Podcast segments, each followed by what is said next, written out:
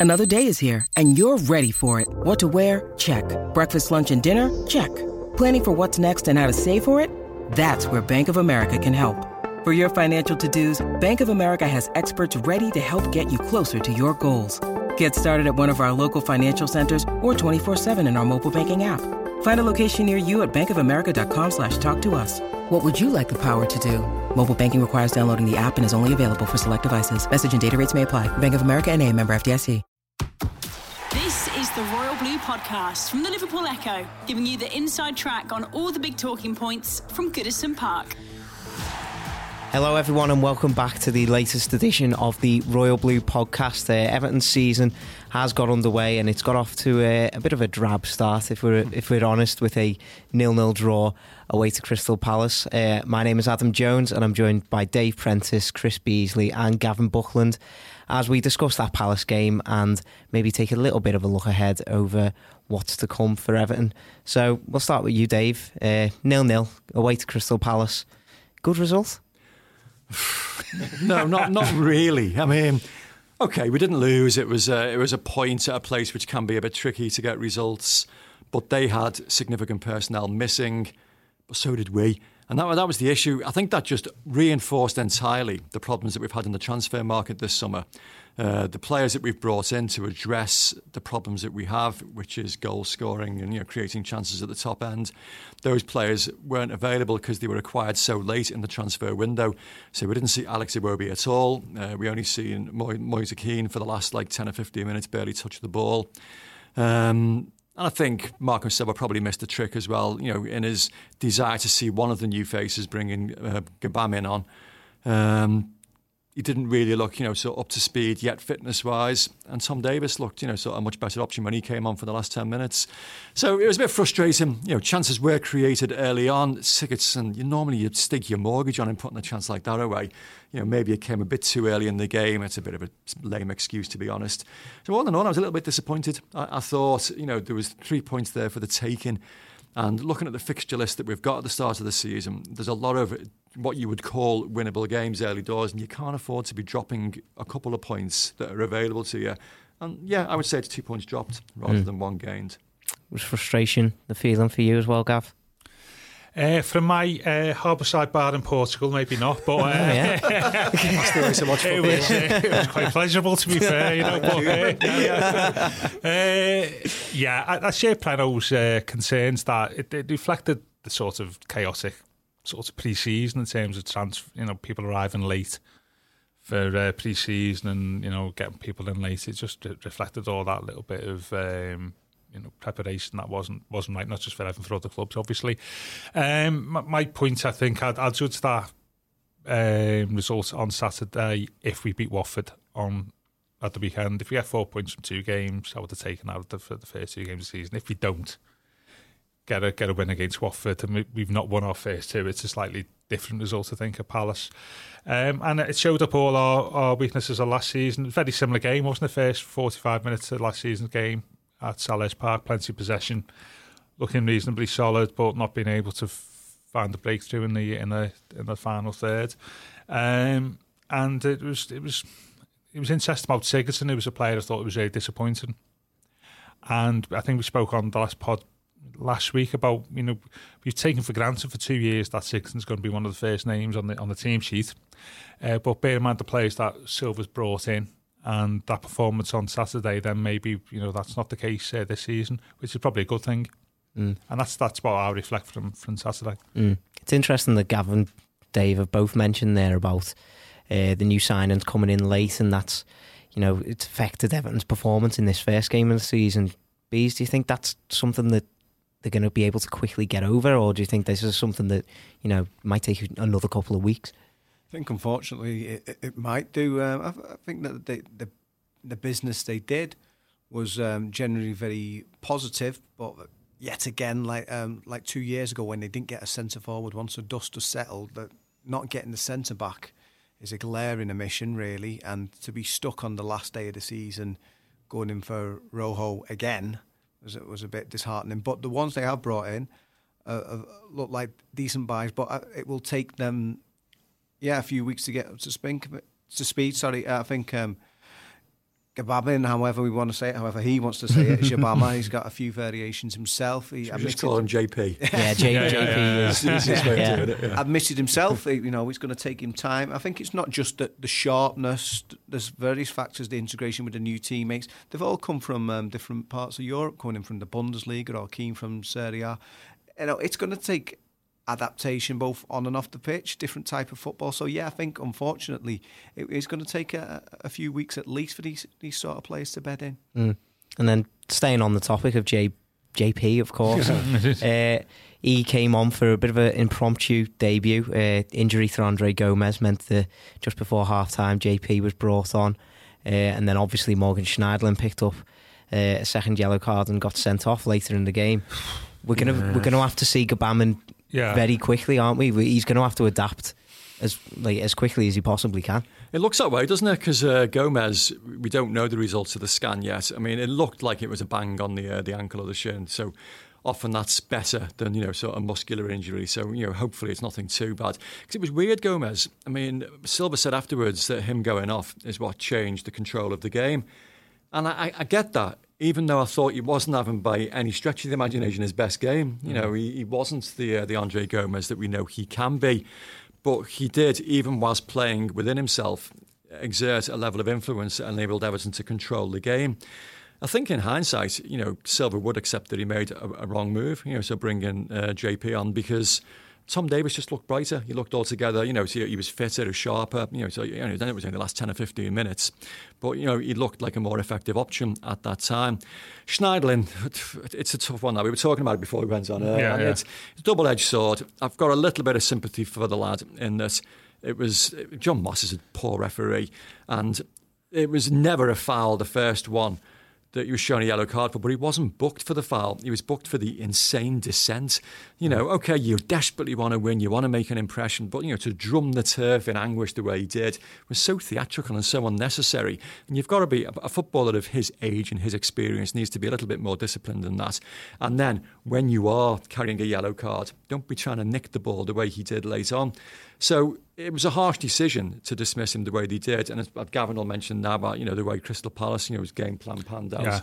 Um, but equally, he's got to be a little bit more mature and a little bit more disciplined than that. But you weren't happy with Palace, were you? Gav? No, no. I just thought there was numerous tactical fouls when we maybe we won the ball, even in, at the edge of our area, and and I'm I'm looking to break from deep, and Palace constantly, you know, chopped our players down. Uh, there's one near the end, I think it was Andros Townsend, which was I think wasn't even booked. It was quite an obvious booking, you know, um, and that that really annoyed me in the context of the the Schneiderlin. Um, um, red card. I mean, the other thing as well about uh, JP or though is it was quite obvious Davies was the substitute there, isn't Yeah. it? For the simple reason that we're playing Palace who sit deep. You've then you've effectively playing them with two defensive midfielders on the pitch. One of whom was just making his, his debut. You, you you have you have to bring Davies on for that reason alone, regardless about whether Gabama's got like three games experience or 10 years experience for the shape of the team to, to sit well at, at Palace. You've got to bring Davies on. And I, I was baffled by that. Uh, albeit maybe Marco wanted to, to see him get a bit of game time perhaps but that, that really baffled me and that's we just showed no threat. I think there was a status here this morning there was no shots on target in the last 30 minutes was there by either team on on Saturday, and I think that was one of the con- contributory factors. Um, and he- he's got a bit of stick, hasn't he? Um, the, I'll call him the new lad for now. But, yeah, yeah, yeah. but you can't judge anybody from you know. He, he's probably brought on as a surprise. Probably his mindset wasn't right in terms of thinking he'll get on for you know forty five minutes or whatever, and you can't judge him from you know his, whether he's a good signing from half an hour to forty five minutes at Palace. Mm. And I mean, you know, an injury to Gomes, suspension for Schneiderlin, looking ahead into the next game. But ironically, this has come in a position where Everton are actually quite well stocked now, aren't they? So, uh, do you think Marco Silva's got lucky in some respects? It's, it was looking strange, wasn't it? How he, you know, he's already brought in three central midfielders this summer, and he was after another one in the, in the last uh, week of the window, supposedly. Um, yeah, there's a, at least, like you say, that there are options in there. There are different ways.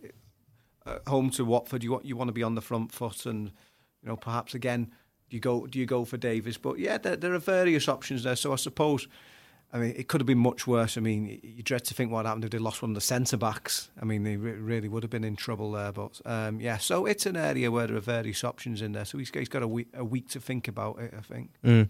I mean, it was another, it was another game with without a goal. Uh, I think it was well documented throughout pre-season that Everton was struggling to score. Uh, I think they only scored three goals all pre-season. Two of them came from defenders. One came from a player who eventually left the club and joined uh, Wigan. Uh, Preno, are you concerned at all about Everton's well, bluntness in attack? It's not really concerned. That's like over egging it a little bit because towards the end of last season, our goals record was good. You know, we were we were creating chances, we were scoring goals, and you know we've we've not lost anybody from that end of the pitch. You know, Gana Gueye is obviously you know the, the, the big departure, and we have brought people in that can address you know the creativity, the you know the goal scoring issue in Kean and Iwobi. The issue is that they're neither of them are, are match fit. I mean, Iwobi only started training on Monday, so you know I'd be surprised if we see him starting the game mm-hmm. at the mm-hmm. weekend.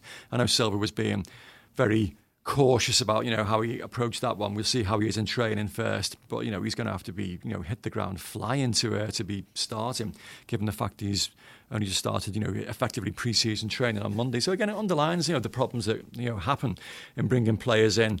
Late um, in the summer, we had exactly the same problem last season, where we only saw the best of Gomes and the best of Bernard. Uh, we never really saw Yerry Mina at all uh, until, until you know sort of yeah. late late in the season. And so, it, yeah, it's it's an issue we, we have got a relatively you know kind fixture list. You know, Watford at home. You know, you should be looking to win games like that, even though we didn't last season. Mm. Um, and then Villa away worries me a little bit. You know, they look great for uh, you know half half a game against Spurs. But you hope that the promoted teams, when you play them, you know, you play them two or three games in, so they've had like a little bit of steam mm. to run out of. So no, there are there are answers to all the issues that you know we can see there, but it's going to take a little bit of time. We've got to be patient, and Everton fans, as we know, aren't blessed with patience in the best of times. The Royal Blue Podcast from the Liverpool Echo. The Royal Blue Podcast from the Liverpool Echo. At the other end of the pitch, though, it's a bit of a different story, isn't it? Everton are looking yeah. quite organised, quite compact, quite solid. You know, uh, Michael Keane and Yerry Mina seem to be uh, building up quite a nice little partnership with well, each other at the back. the whole system, which just carried on from last year, is, is that knocking about at the moment? There's only City kept more clean sheets uh, than us this calendar in, year. yeah, this, this, That's this why we have you here, yeah, yeah, yeah, yeah, yeah, yeah. I know that's the only reason you have me here. Yeah. and uh, yeah, so it's not just. I think Silva's obviously, including Pickford, has, has worked on the system of defence since like the early start of the year when it was all moaning about you know uh, zone marking and stuff. So in that context, it's not surprised that we look really comfortable on Saturday. I'll be against the Palace team with players missing Zaha on the yeah. bench, and Hodgson ain't going to like sort of go for go for it. Is he's not that type of manager. There'll be far bigger challenges uh, for them. I'm picking up on Plano's piece. Uh, then though because we have got a reasonably kind fixture list, it does give them maybe a bit of time at the back to, to bed in a little bit more, knowing that they maybe not put under pressure as much as what they will be against the, shall we say, bigger teams. Mm. And I, I, thought we looked excellent. Um, got caught out a little bit when the um, was it Gbamin lost the ball and we were a bit yeah. too square, weren't we? I don't think we picked up players right. But yeah, I thought we looked uh, looked fine defensively. And to be fair, Jordan, who didn't really have much to do, he had two saves in the space of what five yeah. minutes, and, and both of them he did well, albeit a bit of poor finishing, I think, for the, the second one. But I was I was really well pleased. It's not the it's not the defence as such that worries me. It's that numbers of people we've got mm. at the back that worry me certainly in the, in the sense of defence going oh, forward. it takes one injury, doesn't it? Yeah, yeah, as you said, Dan. Yeah, yeah. Mm. Well, it takes. I mean, it surely must have been a big confidence booster for Yerry Mina, especially you know missed a lot of last season through injury. You know he's played every like every preseason game that he was available for. Like he's obviously wanted to come into this season running, and uh, you know he's helped kept keep a reasonable clean sheet. There, you know he's going to be an important player for Everton at least up until January, isn't he?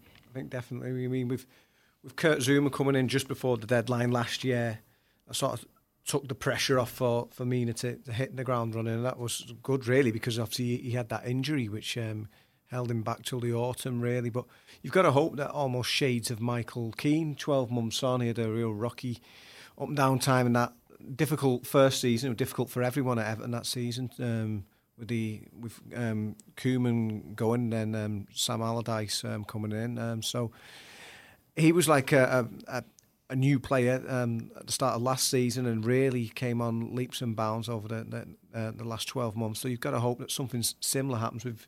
Yerry Mina, because I mean, he obviously comes with a big reputation, albeit a very short spell, but came from Barcelona. His heroics for Colombia in the World Cup last summer, which sort of carried on to a certain extent, did well for them in Copa America this summer. So you've got to hope, and I mean, he needs to from Everton's point of view. But he, but yeah, he, he can build up a, a, good relationship with with Michael Keane now, and just get that run of games because that was a big thing last season was just getting that consistency for him. Obviously, Kurt Zouma was there, and it was Zouma and Keane who were mostly the incumbent pair playing week in week out. Now, really, it is only them two, or you're sort of looking to Mason Holgate or one of the, the youngsters. So yeah, the, the, hopes are high that um, Mina can this really after you know it, would be difficult for him coming from Spain, totally different type of football coming into the Premier League that he can kick on this season. Mm. Did you watch uh, United Chelsea on Sunday afternoon? I, I mean, Zouma just looked unrecognisable, and it reminded me of the Joleon Lescott you know saga. You know when he was being tapped up mercilessly by Man City, and David Moyes played him on the opening day against Arsenal, and I wouldn't say he had as bad a game as Zouma had at the weekend, but we got beat 6 1 by Arsenal. Yeah, yeah. So he didn't cover himself in glory. But yeah, Zouma looked like a player whose, whose head was elsewhere. Yeah. You know, he, he made uncharacteristic errors, you know, gave a penalty away, gave a bad, awful pass away early on, was booked, you know, and I think, wow, this, this is the player that, you know, was like our best defender last season. So mentality, is such a big thing in football. And, you know, mm. clearly his head was elsewhere. Mm. But on the other side of things, Mina's got a fantastic mentality. It seems, doesn't it? he's just desperate to yeah. get enough games, and I suppose the big thing, like the big overriding question that everyone's still going to have, is can he stay fit? Well, yeah, yeah, and he's only what's he twenty four, twenty four, yeah. relatively young. Going, well, can he stay fit? He's going to have to stay fit, isn't he? Really, because um, our alternatives there are, are, are few and far between as such. But no, I, I was thought it was really impressed with us defensively on, on Saturday. The other thing that bugged me a little bit watching the game, and I've watched it again, is Bernard. Some of his decision making, you know, on occasions. Mm. There was once in the first half where you know, he got to the byline, plan and he, he had like three or four attempts. He should have crossed it early, but yeah, when yeah. he did the, like sort of Peter Beagrie type sort of twist inside and out, you know, and uh, by, by the time he'd done that, Palace got players back, and in the second half, again, he went to dribble, and he should have played Digne in on the in the inside channel, and I think it's good that we've got options in that area of the pitch as well because I, I thought he overplayed a little bit on, on Saturday. Uh, I'll be just to create the perfect chance. Yeah, yeah, yeah, yeah, and um, I think he should be another one who's who's placed under pressure. Um, I think, and, and, and I think we've got some good options up up top um, this season. I mean, it's interesting that you mentioned Bernard because you know he finished last season so strongly. You know, he was involved for the majority of pre-season. You'd expect him to be hitting the ground running, really, wouldn't you? Yeah, I don't think it was fitness or a sharpness issue. I think, as Gav says, it was probably was just decision making. Maybe yeah. it was trying too hard to actually put it on a plate for somebody, yeah, rather yeah. than just like pinging a ball in. You know, as soon as you make the opening. In fact, somebody was throwing something on Twitter the other day, and it was a, it was a Bob Latchford thing. And uh, Angel Cake Photos does those uh, nostalgia yeah, yeah, yeah. things, and it was a Bob Latchford five minute, you know, uh, video retro thing. So oh, I was in the elements. And, but, but, you noticed uh, just uh, Ronnie Goodlass was one again home to Stoke, and, uh, and Davy Thomas just a chink of an opening and a cross. That's it. Get the cross in as quick as you can. And that's what we were looking for really from Bernard at the weekend. Yeah see that opening, and get a ball in. Don't, yeah. don't overplay it. He was guilty. Yeah, he was guilty of overplaying it. I think a little bit on, mm. on Saturday. Um, so how do we get 1970s football into this? Yeah. Despite my best efforts. yeah. yeah. But no, I think I think that was just a, a of criticism. I think I think oh, we, we let down a little bit by service. Really. I mean, if you've got Gbamin and, and Schneiderlin as your midfielders in the second half. Yeah. You're not exactly going to be fed. Uh, you know, as mm. forwards, you're not going to be fed a lot of quality from deep high, really, because mm. that's not that's that's what they're on the pitch for. If Tom had been on the last 45 minutes, could have been an ideal game for Tom. Mm. That on Saturday, bit of space to run into. Got Snyder now, but if for only 35 minutes behind him, that could have been a real ideal game for him to influence the game and get confidence for the season. Mm.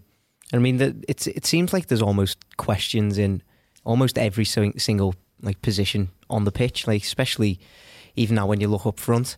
Uh, you've got Moise Kean and Dominic Calvert-Lewin battling it out for a place. You know, it was obviously Dom who was given the nod against Palace, but you know, do, do you think we might see a bit, little bit of a switch up? Do you think it might be Moise in for the Watford game? Possibly. I, I, I think long term, you've got to imagine getting Kean out of Juventus. He's going to want to think that he's got a decent fist to be in the first choice centre forward at Everton on, on a long term basis. Whether that's Watford was still very much early days, I don't know. I, I probably inclined to say he, he might even go with Calvert Lewin again, but I think that over the season, as, as the weeks go on, that Kean you know, would would be expecting to be um, getting quite a few chances in there. I think they, no, they're not going to have made pro- cast iron promises to him, but they, they'll have said that you know, come on, you be our main man up front this, this season. If they've got a player like that out of Juventus, and I, I mean, I spoke to a Juventus fan when when we actually did the piece when he was on the verge of signing, and they they weren't happy at all about him going. They said it's uh, very much short term thinking from Juventus, which they're, they're not always guilty of. Said a lot of Italian clubs are like this, but because Ronaldo is at a certain age now, they're that hell bent on trying to win the Champions League, like mm. now this season. So they're sort of um, um, taking this controversial decision to let Kean go. So, so if he's going to have, with him coming to Everton, he, he's going to expect to be the main man up front, but in these early stages, it, it, might just be that he has to wait a, a, a few more weeks. Yeah, I, I, I, don't know. I would imagine that Marco might go with, with Dom again this weekend, but I think in the long term, Kean would be the, the first option. If he does go with Dominic, I just hope you know he gets a very positive crowd reaction because I know uh, Hodgson said afterwards, you know, he was really pleased with how well the crowd got behind Wilfried Zaha despite his you know summer machinations and what have you. Um, and you know, clearly it worked. He was bright when he came on. You know, he nearly created you know a goal for them. And Calvert Lewin, what you will always get from him is absolute, you know, energy, effort, hundred percent commitment. And whilst you know the thing that lets him down, obviously, is his finishing. And he never had any great chances at the weekend. There was the header, which was it wasn't a great opportunity, but you know maybe an absolute, you know, sort of top class striker might have done a little bit better with this. But I just hope if he does start, you know, he does get a positive crowd reaction. You know, they get behind him. You know, because he is, you know, a lad with a lot of promise still. Mm. But yeah, he's almost certainly going to be the, the backup option to Moise Kean, you know, yeah. as the season progresses. Unless yeah. Kean can't settle as quickly as we hope he's going yeah. to. We don't know, do we? It's a bit of an imponderable at the moment. I mean, I mean, I don't know if this has any sort of bearing in it at all. But um, obviously, he's been given that number nine shirt, which is mm, the most coveted jersey at Everton, and for a long time, you know, that iconic list of yeah. centre forwards. It's become a bit of a poison chalice, mm. unfortunately, mm. in recent seasons. I mean, Kone wore it, Sandro Ramirez mm. wore it. So we yeah. we hope that we have to hope that Dominic Calvert-Lewin's more of a throwback to those earlier number nines. Romelu Lukaku didn't want it. Yeah. yeah. Preferred, you know, so other shirt numbers didn't he was a ten he wore when he 10, yeah. number yeah. ten, yeah. So I mean, I, I wrote a piece earlier this week about you know I think it slipped under the radar almost, you know, with all the last knockings of the transfer window. Like it's kind of slipped under the radar a little bit that Calvert Lewin picked up that famous number nine shirt, and I think you know, the, the, almost the natural reaction sometimes is to try and you know compare him to you know these famous number nines of the past. You know, your Deans, your Lawtons, your Latchfords. You know, but in my opinion, that's massively unfair on yeah. a, on a 23 year old lad who is only just like finding his feet in the Premier League as a striker. I think he was probably given this number nine shirt to try and be a bit more of a confidence boost to him, you know, a show of trust from Silva that, you know, even though we're spending big money on yeah. bringing this exciting prospect in, you're still you're still crucial to my plans. Yeah, it could, could be a bit of psychology from Silva there. I mean, it, it's a brave move by uh, Calvert Lewin to accept this because, like I say, you know, other players in the past, you know, ha- haven't wanted it because of the pressure it, it brings. Um, you know, that is, you know, so unfortunate. Really, it's just the, the nature of it. The nature of it. Um, but you know, he's got this. It's a show of faith. He's got to try and um, make the best of it. Unfortunately. Mm. I mean, it's a, it's a it's a brave move from him, but it's the kind of move that you want to see him sort of make, isn't it? Really? Yeah. Yeah, I think there's nothing wrong at all with um, Dominic Calvert Lewin's um, confidence. I've met him on a few occasions. Lo- lovely lad, uh, but not just an, a nice guy. He's got a real driven streak with him. And when you do see him, you see that that steeliness in his eyes, also that, that confidence in his, his own ability. He he feels he's come a, a long way in a, in a, relatively short space of time, and that his, his game has improved considerably since he's been at Everton. He doesn't need us to tell. Now we we know what the the, the issue is. If, you, you're leading the line for Everton on a regular basis, you've got to be scoring pretty regularly, and he needs to improve that goal input. He doesn't need us to, to tell him that. He he knows that himself. He's he's become very polished in other areas of his game, and and to think that you know Koeman started him with him at wing back, I think, mm. in, in, his first yeah. game, but. Um, yeah, whether he, he, he, makes it or not, it certainly won't be for, for lack of trying or a problem with his attitude because you know they're, they're two elements of his game that are absolutely spot on. Mm. And at the end of the day, you'd hope that you know additions to the forward line over the transfer window they're only going to help Calvert Lewin at the end of the day, aren't they? Yeah, um, obviously it was a, a well documented about the, the, the, whole Zaha business, and there was a lot of excitement. When was he going to come? And then in retrospect, I mean, it's kind of what the Echo were telling people all along. there was only one bid put in uh, over that window, but you know, with with a, a, a Wobie coming in as as well now. I mean, and like the the players they've already got there um, in those um, creative positions. It, it, hopefully, the supply line, you know, will be there. Whether it's Calvert Lewin, whether it's Kean, whoever it is, that those attacking midfielders and, and obviously Gylfi's there as well are going to hopefully provide whoever is playing centre forward with a, a, decent amount of, of, chances over the coming months. Mm-hmm. Uh, and then another thing that I think maybe slipped under the radar a little bit is the decision of over club captain as well. Seamus yeah. Coleman been made uh, the new club captain. Uh, right decision? Was it a surprise at all? Yeah, the, the, the only um, thing I would say is um, well, first of all, I mean, it was obviously the, the obvious decision. He, he's the on-pitch leader. He's the, he's the senior player now. If, if you know, if we're going to discount Leighton Baines, is very much the understudy now to, to Lucas Digne, um, the longest-serving player at the club. Um, captains his, his country, so he's the natural choice, definitely. And Silva hasn't really wanted to rock the boat in that respect. I mean, he, he raised a few eyebrows when he gave t- um, Tom the the armband on a few occasions last year, but that was never.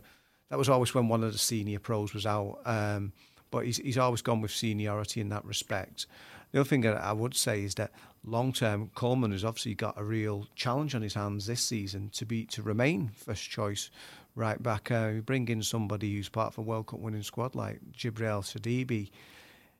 Again, like with Kean coming from Juventus, he he's going to fancy his chances for getting that shirt before the season's out and having a good run. So it may be that you almost get a repeat of the the Jagielka situation where your actual club captain isn't always playing, but it was you know it was the it was the natural um, decision to, to give him the, the armband. He, he was doing it most of the time anyway, with with Jagielka hardly playing last season. So yeah, it was, it, it was the it was the right decision. It's just that the the onus now is on Seamus to keep up those mm. performances mm. and keep his place in the side. Otherwise, the armband will be passed on again. It's a bit of a strange situation, really, the Everton captaincy since Marco Silva's come in, hasn't it? Like it's been, you know, very fluid. You know, as you've mentioned, you know, Tom Davies has picked it up. Gylfi Sigurdsson picked it up a couple of times last season. You know, we had Leighton, Phil, and uh, Seamus all picking up the cl- captaincy as well. Do you think this is maybe a look ahead into the future now? Like this is this is how it's going to be for most teams. Um, I suppose it depends from, from from club to club which characters you've got in there or whatever. I mean, I, I, I really like um, Sigurdsson as a player and a pro, but I don't know just how how vocal he is when when um, he he's got um, the armband. More one of those maybe he leads by example. She- Seamus is the most natural captain when he's playing, but like I said, the, the issue is whether he continues playing. He's obviously he's in there at the moment, but Sidibe would be hoping to get the chance there um, in the future. Um, uh, I suppose there's a, there's a shout for somebody like Michael Keane. Mm. I mean, mm-hmm. he, he, he plays every week. Hopefully, he continues to play every week. Or even somebody, I tell you, who, who certainly makes his feelings known, but it's a different issue. Is, is Jordan Pickford? Yeah. Because do you give the captaincy to a goalkeeper? Some people think it's wasted on, on a goalkeeper because he's almost too, too detached from the, the, the mm. a lot of the rest of the players. But certainly one of those players who would um, let his feelings um, be known. So yeah, I think there, there, there are um, candidates in there, but Seamus was the natural one uh, this time. Might be interesting that 12 months down the line, might be having this conversation all over again. Well, I think it's interesting. You know, we we can mention so many players. I think it's important to have as many leaders on the pitch as possible. And I think Michael Keane, you know, something that we have seen over you know the last 12 months, we've obviously seen his form improving as well. But perhaps you know having to take the mantle up almost from Phil Jagielka as being like the main man at centre back, yeah. it's maybe forced him into learning these leadership qualities a lot quicker than he might have uh, in any other sort of circumstances. Definitely, I think you can see that in, in the way that Michael's played since he came to the club. We mentioned earlier today that you know, he came in that really traumatic season, 17, 18, where he wasn't the only one who came in and struggled. Um, but then he, he, really came on leaps and bounds um, last season, and he, he's he's a he's really a um, top character, really on and off the pitch, um, model professional. So definitely, if you could give him that, that might bring a bit more out of his game and um, um, imp- improve him further. You've also got people like um, Fabian Delph, who doesn't need the armband to be that vocal. I mean, it was well documented. I think Phil had said before the, the summer that Everton were actively looking for those sort of characters in the transfer market. There's, there's some of those kind of vocal characters for the dressing room. And every everyone who saw that Manchester City documentary, I mean, a lot, it's been shown a lot that footage of Delph having his say in, in the City dressing room there with Guardiola and the, the rest of the squad. So it doesn't all have to be on the man who's actually got the armband, but yeah, definitely. Yeah, I think um, get more out of Michael Keane uh, as a leader. I think it's, it's it's only natural, really, in, in the years ahead. He's sort of at that age now, where you know, mid, mid to late twenties, where he's becoming a, a senior pro within the group, and uh, you'd like to see more of that from him. Mm. It's interesting that you mentioned Delph there. Like, he, yeah. he, I completely forgot about him almost. You know, he, yeah. he's picked up an injury at yeah. absolutely the worst time, hasn't he? Because you know you'd imagine now if he he might have even started against Crystal Palace anyway if he'd have stayed fit. But you'd imagine now he'd be a surefire starter for Watford. I mean, of course, like we're still waiting on updates to see whether yeah. he will be fit for that Watford yeah. game or not. But you know, he's got he's got to be battling really, hasn't he? Yeah. He'd be, he'd be chomping at the bit, only because not only is he at a new club, wanting to make an impression com- coming in at Everton, that his situation at, at City, I, I, don't think he started a game, possibly, is it, after December and he got mm. sent off or something? Yeah. And it was mentioned to him when he came to his club. He said, Don't remind me. you know, he's, he's, obviously getting a player to leave the, the treble winners, Manchester City. It, it, it's got to be an incentive for him again, and it, it's it's going to be Everton offering him that game time. He'll be wanting to play regularly in the Premier League. I mean, why else are you going to leave Manchester City unless you're frustrated that you're not getting enough game time? And uh, he, will be want to be one of those first teams on the team sheet at Everton. I don't quite know where he is with his fitness, but if he, if he's uh, if he is available come Watford on Saturday, definitely he'll be wanting to make that that home debut um, at, at Goodison Park and show those fans as soon as possible just just what he's all about. Because for all the big money that's been spent over the summer, uh, you know, a, a, real canny buy. I mean, even um, talked to you know the most vociferous um, Liverpool fans within this office, and when they heard Fabian Delph was going to to Everton, was like, whoa, that, you know that's a good bit of business. Mm. That that you know he's not necessarily one of those players who who stands out and he's for want of a better word, you know, s- sexy football, the sort mm. of marquee signing in that kind of respect. But you know, somebody who knows the game inside out is a winner and has um, certainly proven himself in, in this division and can offer a lot for Everton. Mm. Well, fingers crossed he can find his way to full fitness soon, and hopefully for that Watford game this weekend, we'll be back with another Royal Blue podcast uh, looking ahead to that Watford game a little bit later in the week when we've heard from Marco Silva in his pre match press conference as well. Uh, thanks to Chris, Gav, and Preno for uh, taking part in this. Uh, episode of the Royal Blue podcast. Don't forget you can rate and review us on uh, Acast, iTunes, Spotify, whatever your podcast platform is, and don't forget you can join in on our Facebook group as well for uh, all the discussion around the Royal Blue podcast. But yeah, thanks for listening. The Royal Blue podcast from the Liverpool Echo.